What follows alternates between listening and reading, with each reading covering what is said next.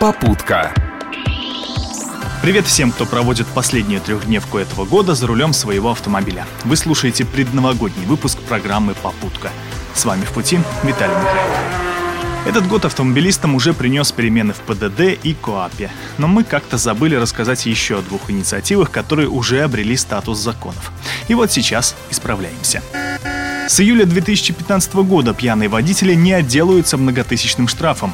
За повторное управление машиной в нетрезвом виде или повторный отказ от медосвидетельствования вводится уголовная ответственность. Такой алканавт за рулем может провести за решеткой до двух лет. Вряд ли такая запись в трудовой книжке кого-то обрадует. Причем отделаться условным наказанием водителям на веселе станет сложнее. Эта мера не будет применяться вовсе, если человек стал виновником ДТП. Ну и вообще, введение этого закона давно назрело, однако сподвигнуть на его принятие власти смогла только в страшной аварии в Москве два года назад, когда пьяный водитель протаранил автобусную остановку, в результате чего погибли семь человек. С тех пор ежегодное число пьяных ДТП только росло. Ну а со следующего Нового года российские водители получат возможность воспользоваться скидкой на штраф. Суть принятого закона проста. Оплата санкций в первые 20 дней после ее вынесения станет выгоднее. Тогда нарушитель отделается только половиной суммы. То есть вместо 3000 рублей за отсутствие в машине детского кресла раскошелиться надо будет всего на полторы. Льготы не будут распространяться на серьезные нарушения вроде езды в пьяном виде или причинения вреда здоровью в ДТП. Скостить штраф за выезд на встречную полосу или проезд на красный получится, если нарушение совершено впервые. За рецидивы придется расплачиваться по полной. Такой же порядок будет применяться к нарушителям скорости на 40 и более километров в час. То есть, по сути, воспользоваться льготами сможет небольшое количество очень примерных водителей. Не стоит надеяться на льготы и пешеходам, перебегающим дорогу в неположенном месте. Хочешь не хочешь, а минималку в 500 рублей придется заплатить полностью. Зачем же тогда было принимать этот закон, спросите вы?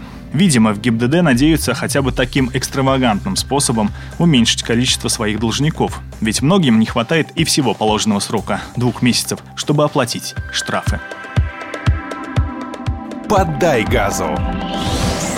И напоследок новость из разряда «Смех сквозь слезы». Всеобщее увлечение новыми технологиями, в том числе и в автомобилестроении, может привести к совершенно неожиданным казусам. Так, в Новой Зеландии пожилая супружеская пара просидела в своей машине полсуток, посчитав, что ее двери не открываются изнутри. Дело в том, что пенсионеры забыли взять с собой карточку бесключевого доступа, ту самую, которая открывает двери. То, что у дверей есть ручки и внутри, которыми можно воспользоваться вручную, новозеландская пара почему-то забыла. В итоге пенсионера провели в авто всю ночь. В общем, такая вот нежданная романтика привалила на склоне лет. Но новозеландским пенсионерам той ночью было не до романтики и тем более не до шуток. Они даже предпринимали экстренные попытки выбраться из западни, пытаясь выбить лобовое стекло. Но оно тоже выстояло. В общем, все тогда было против престарелой парочки. Выбившись из сил, супруга потеряла сознание, а у мужчины-водителя начались серьезные проблемы с дыханием.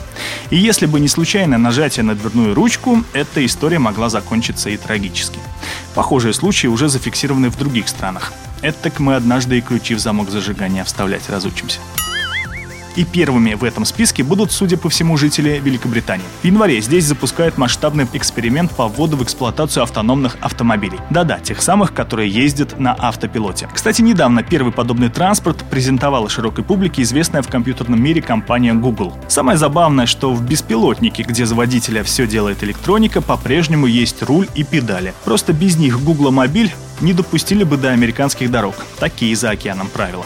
Не хочется лишний раз хвалить американцев, но вот здесь они на высоте. Еще бы прописать в правилах обязательное присутствие за рулем водителя, и тогда можно не переживать за наступление технологий по всем фронтам. На сегодня и в этом году у меня все. Услышимся в следующем. Удачи в пути.